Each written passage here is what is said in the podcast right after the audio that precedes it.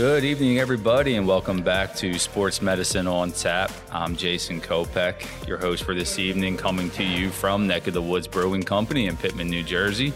Joined as always by Dr. Frey. Dr. Frey, how are you? Doing great, Jason. How you doing? I'm doing good. We have a awesome topic for tonight for all our MMA junkies out there. Uh, you know, we're going to take a step back from the uh, more traditional sports out there. Uh, we've done a lot of NBA coverage over the last couple of weeks, but you know, going off the mainstream path a little bit, and we're going to talk about the MMA injury to Chris Weidman. Uh, Dr. Frey, you brought in somebody that's going to help us out a lot with this topic. Who do you got for us tonight? We got uh, Dr. Chris Haydel. Uh, he's a trauma specialist who works for Reconstructive Orthopedics. Chris, why don't you tell us a little bit about yourself? First of all, thank you guys for having me on the show.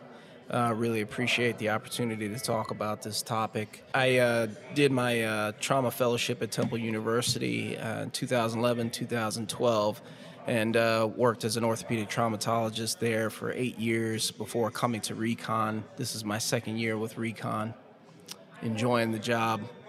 All right. So, uh, you know, let's give a little warning before we start this off, right? If uh, if you haven't seen the injury to Chris Weidman and you're somebody that's susceptible to, you know, maybe you're a little bit queasy with certain injuries, I suggest you not uh, go ahead and YouTube this. Um, but if you're a, a, sports med person like us, or you know, you're in MMA, you've obviously seen this. Even still, man, they are gruesome injuries. Uh, so UFC 261, April 24th. It was in Jacksonville, Florida, Veterans Memorial Arena. I've actually been there. Uh, the Philadelphia Soul used to play the Jacksonville Sharks numerous times. Uh, I've, so I've been in that arena. The you know the middleweight contest of the event was Chris Weidman versus Uriah Hall. 17 seconds into the bout, and you know I, I've I've done enough background now. Chris had a plan going in he was going to start with a one-two combo, a jab and a leg strike. Uh, he starts, you know, starts it off. He throws his jab, throws the leg strike, and boom, that was it. Like I said, we've seen the video now. He strikes the leg of Uriah Hall. Docs, you know, both of you guys, you, we've seen the pictures now. We actually see the leg bend around Uriah's, and then probably I don't know if it's the worst part of it, but he plants his leg after that, and then he folds up like an accordion. And Not supposed see, to have an extra knee right there. No. Uh, at one point, Dr. Haydel, I, am looking at his heel pointing straight up at his face. This is not something we see in typical sports. I, I, I can't say I've ever seen this as an athletic trainer. Um, so I'm excited to you know kick this off because I feel like I'm going to learn a great deal about this. Chris, what did you see when you when you looked at that? What were your initial thoughts? It's actually pretty interesting because um, you wouldn't expect someone uh, that um, you know continuously kicks hard objects to sustain an injury like this, but um, I guess under the the right conditions it can happen. But essentially, he he uh, kicked the leg of the other fighter and his tibia simply broke mid shaft, mm-hmm. um, and unfortunately, it takes I, I, think it takes a couple seconds for uh, a person to realize when one of these injuries mm-hmm. uh, happens. And he tried to, you know, plant to plan his next move, and unfortunately, he realized that he had he had nothing to stand stand on and fell, um, and that's what he realized. Do you think like adrenaline took over there? Like he didn't even realize the situation he was in when he planted that leg? Yeah, I, I, I just don't I just don't think that I guess physiologically the, mm-hmm. the pain or sig- pain signal registered at yeah. that point. Yeah. And he was just, it, it, happened so fast. They throw right. those kicks so quickly yeah. that I think it, it, it, really did not register until he tried to put his foot down and fell.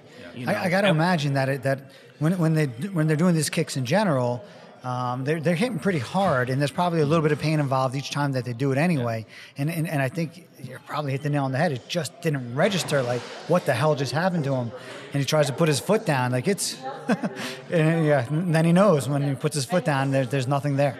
And we'll get into, you know, the outcome of the injury, but let's just say for whatever reason he delivers that strike and then he falls on his own without putting uh, the, the, the, the injured leg on the on the ground.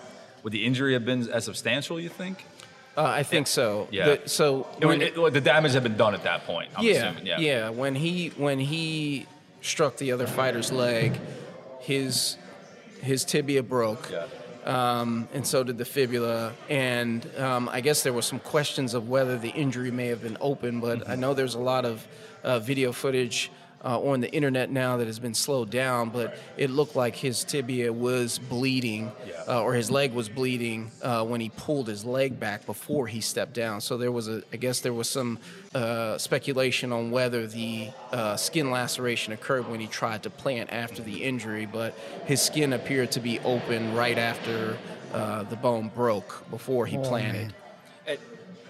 And maybe this is because uh, I, think we could all say that the UFC fighters are just a different breed altogether. The fact that he posted his own X-rays was that shocking to you, Dr. Frey? I mean, I, I don't feel like we see that a lot in the other sports. I guess a little surprising, but you know, different people have different comfort levels and what they'll what they'll share about themselves. And, and you know, I would say that, you know, I think uh, you're right that the know, these fighters, the, the the mixed martial arts fighters, uh, are a little bit of a different breed, and there's a little bit of a badge of honor there, almost, where where like like look what happened to my leg, you know, and they're they're kind of proud to post the photos and show what, what they had just been through. Um, yeah, you know, may, maybe some other guys would do it, but but uh, most probably wouldn't. But but you know, you're dealing with a, little bit of a crazier bunch. Dr. Haydel, we so we, we had the opportunity to see his X-ray pre-surgical. Surprising to you, or would you? Ex- is that exactly what you expected after seeing the footage? Yeah, I think the uh, fracture pattern matched the mechanism of injury. Um, looking at his X-rays, he sustained mid-shaft fractures of the tibia and fibula, uh, and the fracture pattern kind of confirmed uh, the strike point and also the exit point of the energy. So, um, if you're looking at the X-rays, there there are these small flecks of bone on the front of the leg, near the front of the tibia, uh, which would indicate, um, you know, a compressive force on that edge of the bone. And then there's kind of more a transverse fracture line, which is typically um, 90 degrees to the axis of the bone, straight across, and that indicates usually the exit point or tension side of the fracture. So I think that that is a good like matchup for the mechanism of injury. Um, the fibula fracture seems to be slightly oblique, and that might have been that might have been because the leg started twisting once the tibia had broken and caused more of a spiral type or uh, angled fracture line. Hey, Chris. So so for the the listeners out there who don't know as much about this. Um, And me. Yeah, and and, and Jason potentially. so so you, know, you, you said that there, there was bleeding. You noticed it like kind of you know in the slowed down video, you could see bleeding right from the get go, which which would indicate you know an open fracture, an older term. You know, people go back to the Joe Theismann injury to compound fracture. Um, but how does that change the management? How does that change this injury? It's interesting that you bring that up. Um, I think that that termin that that terminology compound is still uh, used in the media. It was actually still used in the um, articles on ESPN, um, and it's a less favorable descriptive term for these injuries because uh, sometimes it's it's not uh, its purpose is not really understood. So we do use the term open injury, which does denote a laceration in the skin. And the significance of that is that um, it can increase the chance of infection or the bone not healing if the skin is damaged, because then the fracture site itself can be contaminated with bacteria. So I think that's the major significance of the injury. Um, of course, there's different uh, levels of injury. There's a classification system, but basically, the more severe the skin and muscle injury, the higher the chance of infection, the bone not healing, and sometimes loss of limb. What would be the latest high profile open fracture that kind of led to sort of a miracle return, but a little bit of a disaster um, initially? Uh, it was uh, the football player Alex Smith. So um, he sustained a, uh, a, high, a higher energy injury of his uh, tibia, tibia and fibula, which uh, unfortunately had a problem with infection. He had to have a significant amount of um, muscle and skin removed. um, ultimately recovered from that injury because he's playing, but had to have multiple surgeries to save his leg and initially his life. Um, he was having uh, such a bad uh, infection that you know his life was threatened. So let me walk it to you from a, an athletic training standpoint. So if this, you know, heaven forbid, happened on the field, the ATC splinting them, we've obviously called 911 at this point, and we're sending them off in, you know, in an ambulance. Uh, I'm assuming this is where you know Dr. Frey, Dr. Haydel. This is where the on-call uh, weekends that you guys do right comes into play. So you get this call, you, you shoot over to the surgery center. What happens from there? Center. Well, That's tip- the hospital. you know, Well, tip- yeah, correct. So so typically, um, you, you know, these these injuries are treated with uh, like realigning the, the limb as much as uh, as best as possible uh, in the field. And I think the most important two determining factors to avoid uh, the complications that we mentioned before, infection, as well as other complications such as non-union, is the time uh, that it takes to get the patient their first dose of antibiotics and the time it takes them to get to their definitive treating uh, center. So those are those are the two biggest factors. So um, getting them antibiotics as quickly as possible is really important. And I know that some uh, ambulance crews have been starting to carry antibiotics to give in the field because of that uh, data that has come out uh, in research. But once the patient reaches uh, the definitive treating center, it, it's important to get the the wound debrided, which means cleaned out, any foreign debris removed, get the bone stabilized, and get the skin closed as soon as possible, as soon as safely possible. So again, uh, Chris himself posted these. Uh, Chris Weidman, not not not Dr. Chris Haydel. Uh, It's a major HIPAA violation if I did that. Chris Weidman uh, was generous enough to also post the X-rays post-surgical. Uh, Dr. Haydel, uh, your thoughts on the post-surgical X-rays? Is that exactly what you would have done? Was there any? Are there differences in the way this is, quote unquote, rodded or Treated. treated? Yeah. Tibia fractures or any fracture in general can be treated by two methods. One is by um, uh, plates and screws, um, and another is with something called an intramedullary nail, which uh, is what Chris had his tibia fracture treated with. And um, generally, with long bone fractures such as the tibia, um, intramedullary rodding is the gold standard or preferred treatment because it allows um, early weight bearing. In his case, um, he had a midshaft tibia fracture, mostly a transverse pattern, which means there's uh, a tremendous amount of bony contact after the two fragments are realigned. So he can have immediate weight bearing with that implant, which will help him return to function earlier and also promote healing. And and that's a, a common thing uh, where again, um, just speaking because I, I don't have a lot of background on this. The the screws that we see right there below the tibial plateau, all the way down the ankle, that's a common placement for those. Correct. So uh, essentially, those uh, screws or locking bolts are placed at the uh, opposite ends of the nail to basically control rotation. So that's the only thing that the nail, you know, in this fracture pattern doesn't control because his bone is um, ha- there's a there's plenty of bony contact. You know, uh, compression load is is fairly well controlled with the rod in, but um, rotation is not controlled in that manner. So we put those bolts in to control rotation. And those those implants there, I'm you know I'm kind of cheating here because we have talked you know we talked a little bit before we started recording, but that's for life, huh? Yeah. that's in there. Those those that implant is typically made of titanium. Uh, it's a pretty inert metal, meaning that the body typically does not react to it. I don't know of any type of allergic reactions that occur to titanium, and they are designed to stay in for life. What do, what do you think the chances of him getting back to sport are as an MMA fighter with a you know with a rodded tibia? What, what do you think the chances are that he can get back to doing what he does? I, I think it's. A, I, I think he has a great chance to do that. I mean, his his fracture pattern is one that should heal. I know that it was open, but I, I don't think there was a lot of gross contamination or uh, infection chance there.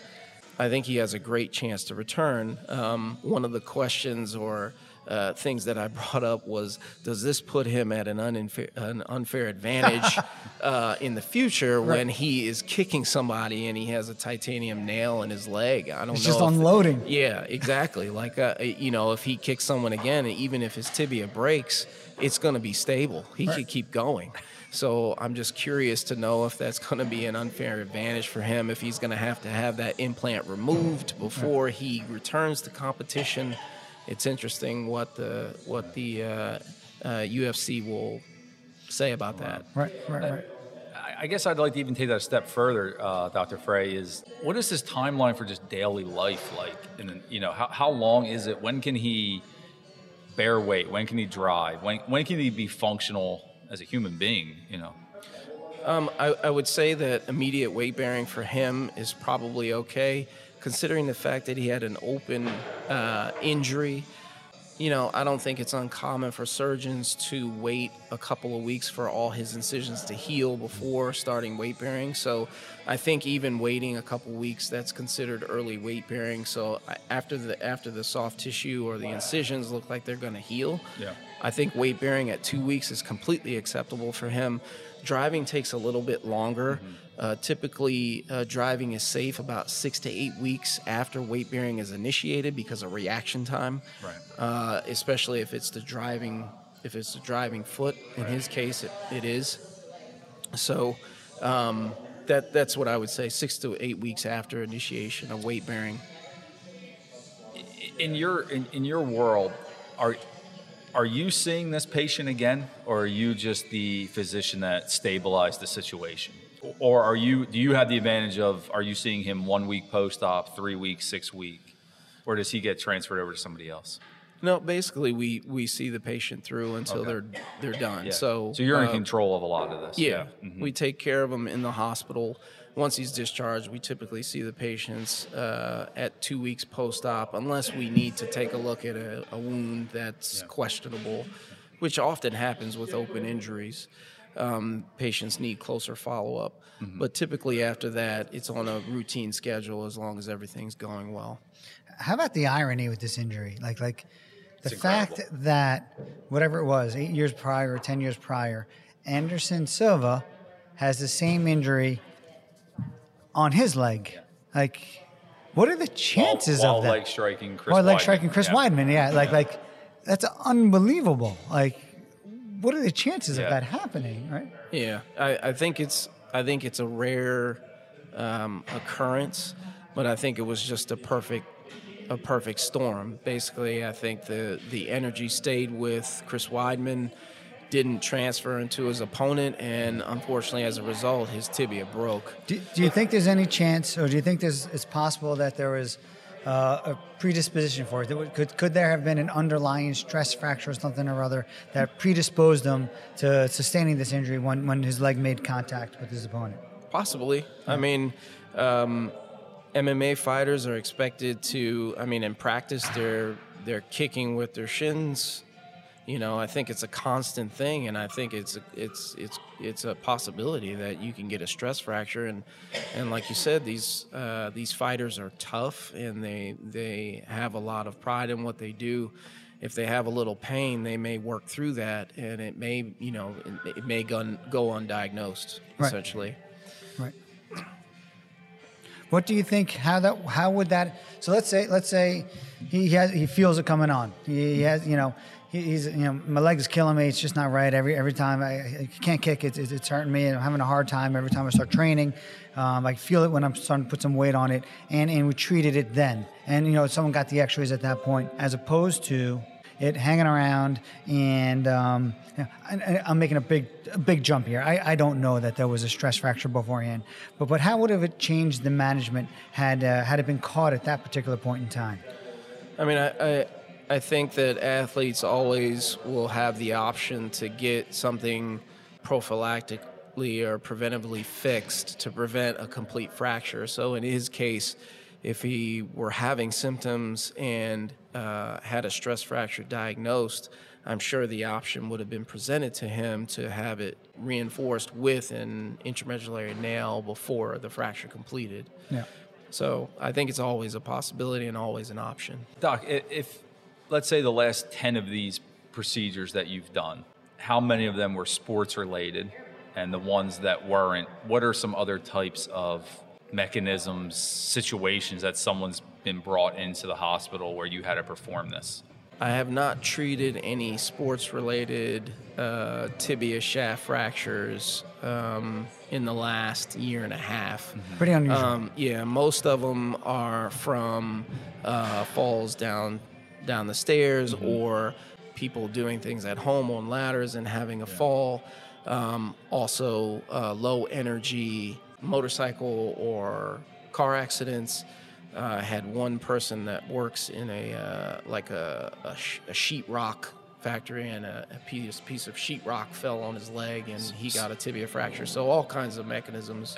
Oh, and it sounds like it's always a very traumatic situation. Yeah, I think it, uh, as long as there's nothing inherently wrong with the bone, such as a tumor or a stress fracture, uh, it takes a considerable amount of force to break a healthy tibia. Strong bone. Yeah. I don't live in the same world that Chris lives in, right? I don't. I don't see the. the I'm on call. I see it occasionally, but I, typically I don't see the. I don't see the MVA. I don't see the motorcycle accident. Um, we, we typically try to ship those guys or have them treated by by Dr. Haydel, right? Like that's what he does.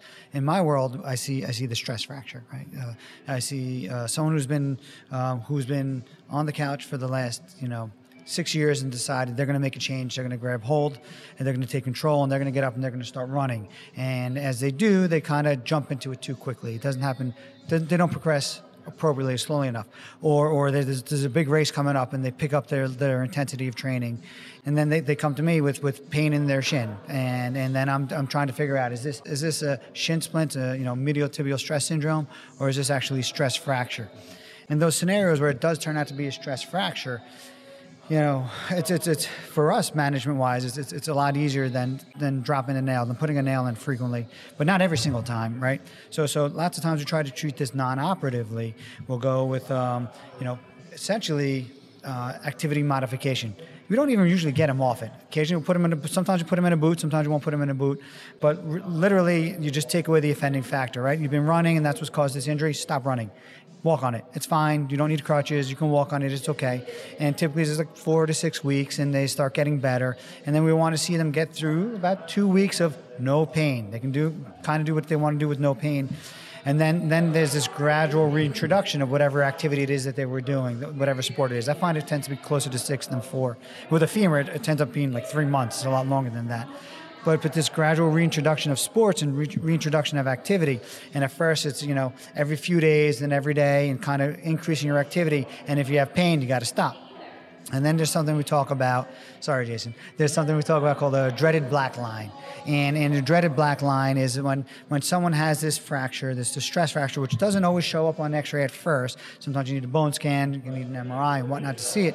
And that with that dreaded black line, you'll you'll get this scenario where where you have the bone trying to heal, but it but it can't heal because it's on the front or the anterior part of the, of the tibia, the, the shin bone, and um, that's under tension. It's a little bit bowed, so that's not under compression, it's under tension. Bone heals under compression, not under tension.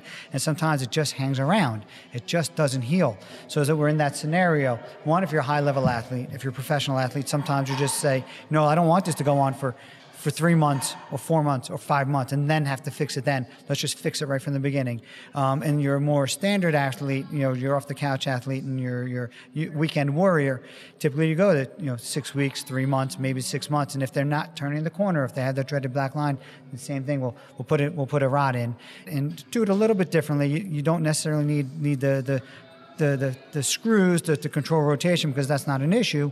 But and it's a little bit of an easier surgery to be honest with you because you don't have to get it lined up perfectly like it, it is lined up. You just got to drop the rod. It's it's a little bit easier to do. Even still, I, I, I give that to Chris in, in a perfect world.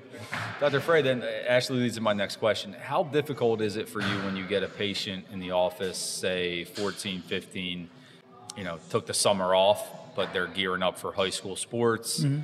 Um, and they come in with anterior shin pain? How difficult is it to not jump to wanting to get a bone scan or MRI to determine whether this is a stress fracture or is it just shin splints, medial tibial stress syndrome. Yeah, so there's certain things on on a on an examination that will be helpful in determining the two, and it, it can be confusing. You can get it wrong, and. Uh, one thing you're going to do is typically in the office we have the, the benefit of x-ray so simply we'll do an x-ray in the office and if, if, if you notice something on the x-ray if you notice a little line on the x-ray evidence of a, of a fracture yeah of course then you got your answer.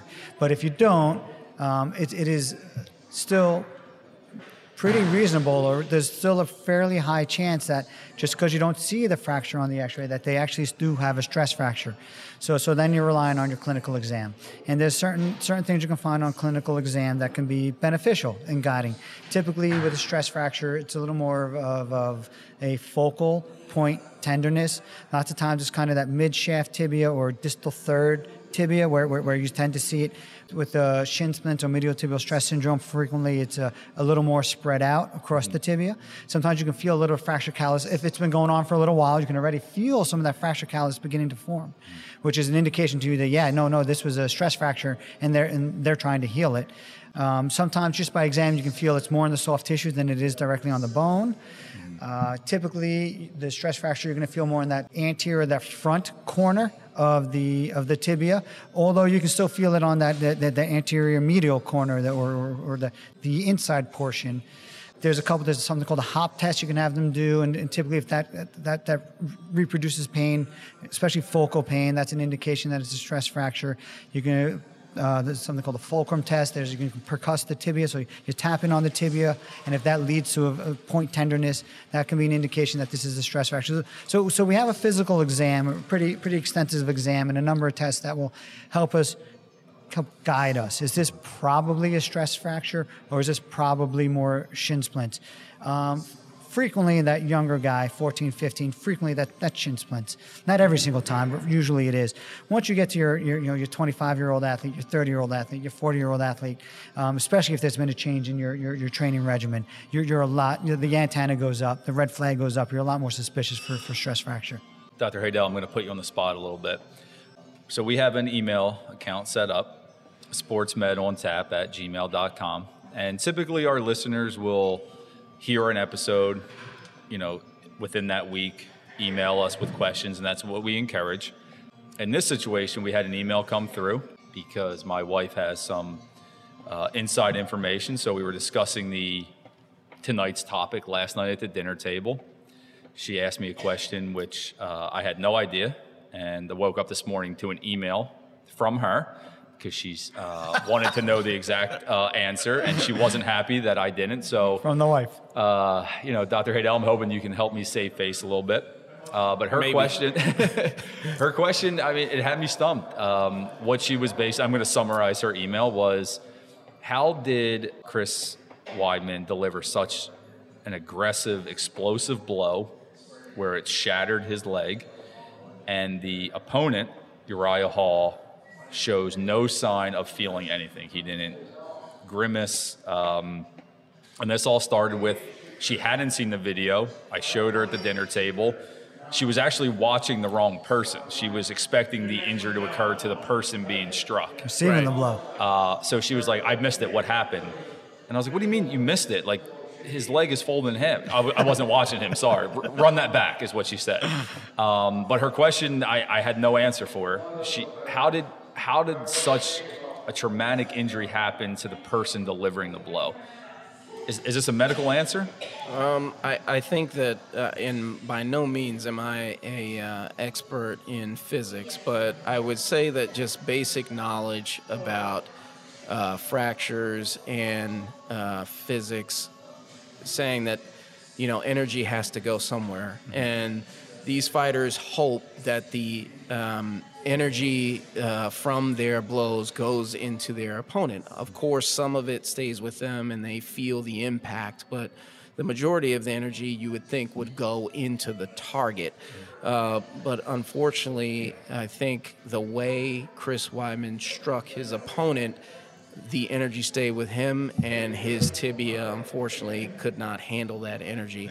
I guess a good analogy would be a baseball player where you think is going to smash this thing out of the park, and the bat just snaps, and that ball doesn't go anywhere. That's a great analogy. That's a great All analogy, that yeah. energy just stayed in the bat, and it Yeah. shatters.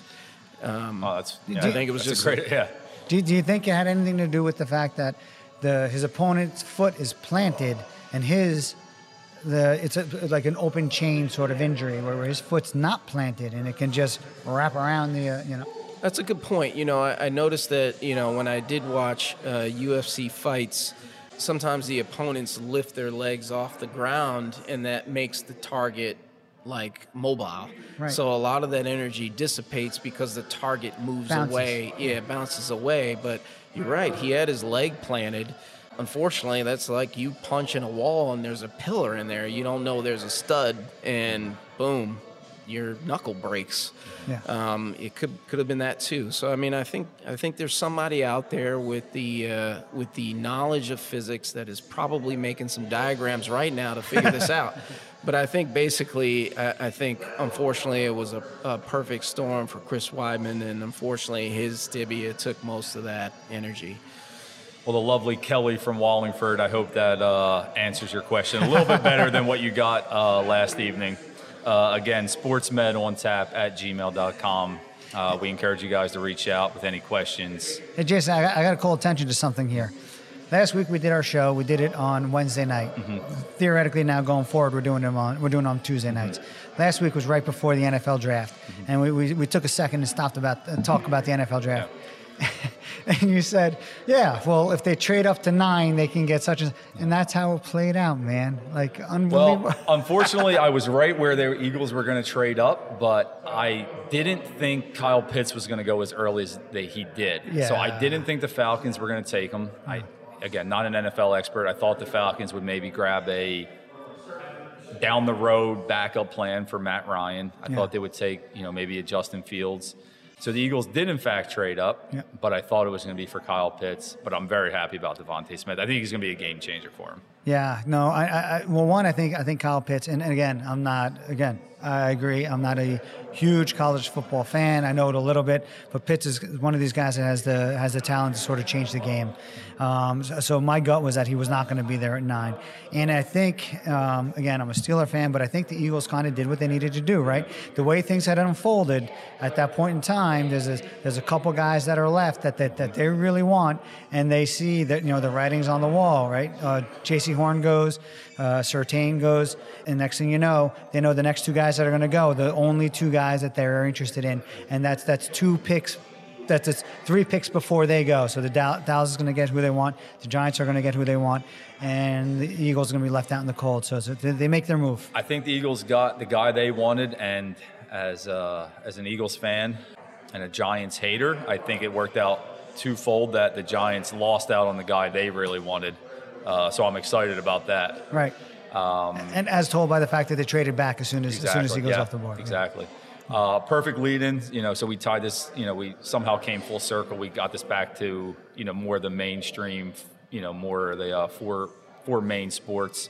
Dr. Haydel, there there's been some other injuries over the last X amount of years. Um, how similar was Chris Weidman to the likes of, let's stay in the NFC East here, uh, Chris Weidman to say Dak Prescott uh, just last year? Um, NBA, we've seen it with, with Gordon Hayward, Paul George. Uh, we we also had that one with uh, Kevin Ware, um, you know, during the NCAA tournament with, with, with Louisville. I could swear this was Kenyon Martin's injury when he Kenyon was at Martin's Cincinnati. another great Cincinnati. example. Yeah, before. Um, I, I know not I- tragic, right? He's a senior, Yeah. and he's about to go pro, and he's going to be probably be the number one pick. And Yeah, boom. and I, and I know Doc. Like so, every injury is always different. But was this on the same path as those guys? So um, uh, Dak Prescott and uh, Paul George actually sustain um, different injuries than Chris Weidman. Um, those two sustained more twisting injuries to the ankle, and the fractures were around the ankle. So it's kind of a different uh, breed of injury. Hayward actually sustained the same injury, I would say, as Chris Weidman, a midshaft tibia fracture. Um, I think he was going up to block a shot, um, came down near the base of the um, uh, goalpost, and that acted like a fulcrum, and his leg bent over it, and he sustained a midshaft tibia fracture. Same thing with Ware. I think that you brought Yeah. him up, and I think he had a midshaft tibia fracture as well. Um, so all devastating uh, injuries for an athlete, um, but uh, I, I think treatable and uh, obviously can. Uh, some of these athletes have returned to play with these injuries. Um, I think Alex Smith is probably the most extreme case that I've seen um, And uh, of that's these injuries. in part because it was complicated by infection, yeah, exactly, and that, that's the main threat with uh, these open injuries. and not just any infection, devastating infection, Yeah. neck fascia. Exactly. I, I hate to say it, as a as an Eagles fan, I'm assuming the Cowboys know that Dak will be back, or else they wouldn't have signed him to such a, a major extension. But I, I, I think I guess he's the outlier here because his was the most recent. We don't know he's not technically returned yet, but the Cowboys eff- expect big things from him moving forward. Didn't didn't he just recently have another surgery to do some sort of cleanup? I, I, I thought I thought I was I don't know, but catching that's us, interesting. catching us off guard. Yeah, Yeah, catching us off I- guard, Doc. in in my research, um, you know, of what's going on with these athletes. Um, it's interesting. I, I thought I read something that he had a second surgery to clean his ankle up, maybe scar tissue, which can typically happen, unfortunately, with the uh, injuries around a joint. Mm-hmm. So, something to look into. It you know, brings up the question. Sort of surprised that Dallas didn't take one of the one of the quarterbacks was left on the board at that point in time. They If were right there at ten. They could have taken Fields. Right, But- right, right, right. They could have even gotten him at uh, what they trade back to The 12. Twelve. No. They could have they could have taken him at twelve. Like Yeah. like I don't know. Oh no, no, no, they could not. Chicago traded up, right? Yeah, I guess when it all of a sudden done. Never mind, never mind. Dr. Haydel, one of the things we've been doing here as of recent, uh, we like to go on record. I think so far we said we're 2 0 and 1 with our predictions. Do you foresee, does Chris uh, Weidman fight again? I think so. Yeah. I think so. I think his uh, injury is one that he can recover from as long as he does not have any of those complications that we spoke about with these types of injuries. Uh, and I think I, I think he'll be back. And I guess this one's kind of tough, right? In that certainly things could come along down the road where he just decides not to fight, but that doesn't mean he physically can't. Yeah. Well, I mean, it's interesting. Um, you know, if you look at his the knee X-ray that they, they took, he has a significant amount of arthritis. Um, Wow. for I didn't even his pay age. attention to that. And uh, I, He's I just 36, that- right? I mean, yeah. he's Yeah. pretty young, so you, you can see the the toll that um, uh, the sport takes on the body. So, you know. Um, I don't know if he's hurting from that right now or not, but uh, it's pretty substantial for a 36 year old. I gotta say, 36 is not young for MMA. Young for you or I. Young for the average person. That's true. But for That's MMA. true. Yeah, yeah. Well, I think that's going to about wrap things up for tonight. Dr. Haydel, we can't thank you enough for joining us, getting you down here to Neck of the Woods for the first time, as you mentioned. Appreciate it, man. Yeah. Um, I think, you know, somewhere down the road, we got to have you back on so we can talk about, uh, you know, Chris Weidman's next fight. yeah. Or some other gruesome injury. Happy to do it. I appreciate you guys inviting me. Thank you. For sure. Dr. Fred, thanks again. You got it. Before we go ahead and close out our tab for this evening, we just want to go ahead and thank our sponsors, our good friends and colleagues at Reconstructive Orthopedics, the Energy Lab, the sports performance premier destination located here in Pitman, New Jersey, our good friends at Timber Reel Productions, our on site producer, Joe Warner, Kyle Miller, our editor, Neck of the Woods Brewing Company for hosting us each and every episode, and the beautiful Total Turf Experience Complex. We want to thank you guys and have a great night.